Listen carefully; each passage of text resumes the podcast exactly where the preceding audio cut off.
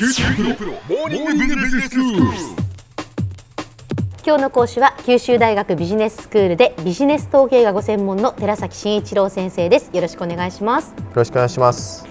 前回から、えーアンケートを取る時の、まあ、質問票の作成というお話をしていただいてまして、その質問票の作成にということで前回は質問票の回答形式についてお話しいただきました、まあ、いろんなこう立カーと尺度とか複数回答点数回答自由回答があるという説明でしたけれども、先生今日はどういうお話でしょうか？今日はですね、あの質問票の作成3として質問票作成のコツですね。どういうふうに作ったらいいのかなっていうところと、まあ注意点についてまあお話ししたいと思います。はい基本的な考え方なんですが、うん回答する人の立場に考えると、まあ質問票を作るときにコツがあるとすれば何でしょうかね。なんでしょうまあ分かりやすいかどうかじゃないですかああ、そうですね。もうそれすごく大事ですよね。ですので、まあ読みやすいってことがまず大事ってことですよね。うんですので、まあ、質問の中で強調したい部分をまあ太字にしたりとかあの下線を引いたりして回答者が間違ってつけないようにまあ工夫するといいと思います。はいまあ、例えばあの過去1ヶ月であなたがセブンイレブンを利用した回数を教えてください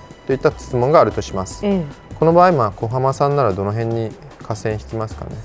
えー、と過去1ヶ月であなたがセブンイレブンを利用した回数を答えてください。はい、ということは大事なのは過去1ヶ月で何回かが知りたいので過去1ヶ月でのところでしょうか？あそうですねもう全くその通りです。あのこの質問はあの頻度を要は聞いてるわけですよね。はいはい。ですので過去1ヶ月でっていうのがポイントになるわけです。うんまあ、もしあの過去の1ヶ月の間に何らかのプロモーションを行っていたとすれば、まあ、その効果を来店頻度という形でまあ検証できるかもしれないと、まあ、そしてまあそれではローソンではどうでしょうか？といった質問を同時に答えてもらうと、まあ、セブンイレブンと比較ができるとうーんでこうすればあのライバル企業との相対的な来店頻度の比較ができるので、えーより考察を深められるというふうになります。はい。えーさてあの前回はあの自由回答について説明しましたが、まあ、小浜さんならあの自由回答項目というのは質問票のどのあたりに配置しますか？通常自由回答欄って最後にあることが多いですよね。そうですやっねぱそれはさい最後の方がいいからということなんでしょうか？なんかどうしてもまあねあの選択肢のある、うん質問というのがその最初に来て、そして最後にまあ自由にお書きくださいというようなこう自由欄があるような気がします。そうですねはい。要はどっちを重視してるかってことですよねほうほうほうじゃあその数値的なデータを重視してるってあれば、まあ、数値的なデータを取るためにまあ普通の質問ですよね、うん。いっぱい用意して選ばせるっていう、そういう選択式の質問がいいと思うんですけど、はい。まあ、自由回答はまあ基本的に最後に置いた方がいいかなと。そこにえらい時間かかってしまったらもったいないですもんね。初めの方にそれ持ってきていろいろこう考えてたら本当に答えてもらいたい質問に答えるって時にもう結構疲れてたりとかね するかもしれないですね、はい。だからそういうのも後で持っていくっていう方がまあ賢明かなと思います、うん。であとはあの回答者のプロフィールに関する質問もまあどういうふうに質問票のどこに置くかをよく考えた方がいいんですね。まあ、ポイントはまあ質問数はできるだけ少なくして質問票の最後の方に置くっていうことなんですが。あそうですか。私質問票の最初の方にその性別とか、うん。例えば年齢とかやっぱ最初にこう書いた方がいいのかなって思いましたけど、うん。最後に置いた方がいいんですね。そうなんですそれ結構面白いんですけどね、ええ。年齢とかね年収とか最初の方に尋ねたら人によっては気分を悪くする人もいるかもしれないってことなんですね。はそういうのがあるかもしれないと、まあはい一般的には言われてるんです、あ、うん、まあ、例えば年収を聞く場合っていうのは実際高く答えられてしまうっていう傾向があったりするんですね、はい。それにまあそもそも年収低い人は回答したくないっていう人も多くて、まあ、あんまり当てにならないかもしれないと。うん。ですのでそういう項目を前に持ってきちゃうとあんまり答えたくなかったり少しずれたようなデータが収集されたりして面倒なことが起きたりするかもしれないので、まあ、最後の方に持ってくる方がまあ賢明かなと思います。あとはまあ回答時間について考えたいと思うんですが、はい。まあ、小浜さんがもしアンケート調査に協力するとして回答何分以上かかったらちょっと嫌だなって思います。そうですね。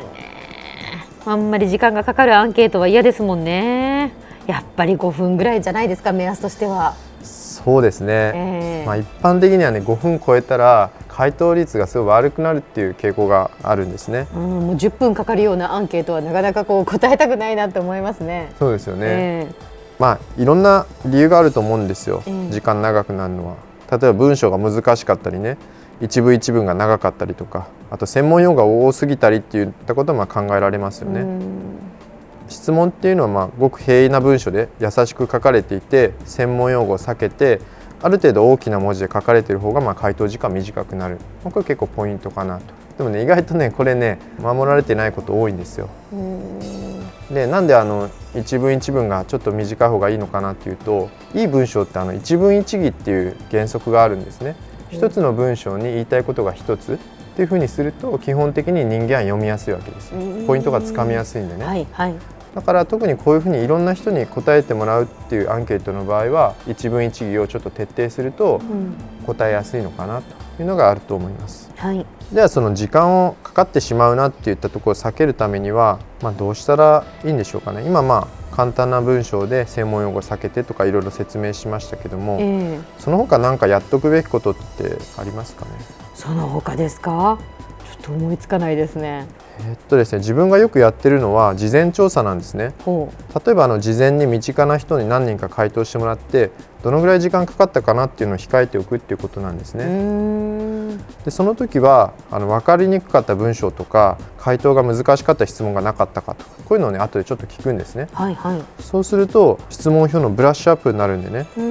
自分としては分かりやすく書いたつもりなんだけどなと思うかもしれないけどまあ、意外と他人には伝わってないっていうもの多いですよね。うん、で例えばある業界で働いている人が質問票を作った時にその業界の特有の考え方とか用語が質問票に反映されているってこともよくあるんですよね。でそうしたことをその予備的に調査を行うことで、まあ、防ぐといったことがとても大切かと思います。はい、では先生今日のまとめをお願いします。はい、えー、今回は質問票作成のコツそして注意点について説明しました。まあ、あの言われてみると当たり前のことが多かったと思います。まあ、ポイントとしてはあの質問票に回答してくれる人の立場に立って質問票を作るということですよね。質問が分かりやすく書かれているか回答に時間がかかりすぎてないかといったことをまチェックしなければならないと。で作ったら身近な人に回答してもらってどれぐらい時間かかったかなとかね分かりにくいとこなかったかなとか聞いてみると良いということなんですね。まあ、そうするとまあ本調査で失敗することを防げるしまあ、そのことでまあ費用も浮きますよね、えー、ですので、まあ、ぜひあの丁寧にやっていただきたいと思います。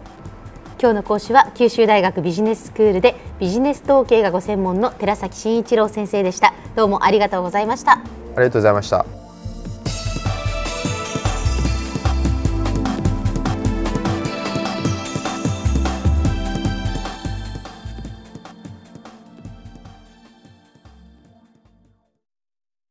QT PRO は通信ネットワーク、セキュリティ、クラウドなど QT ネットがお届けする ICT サービスです。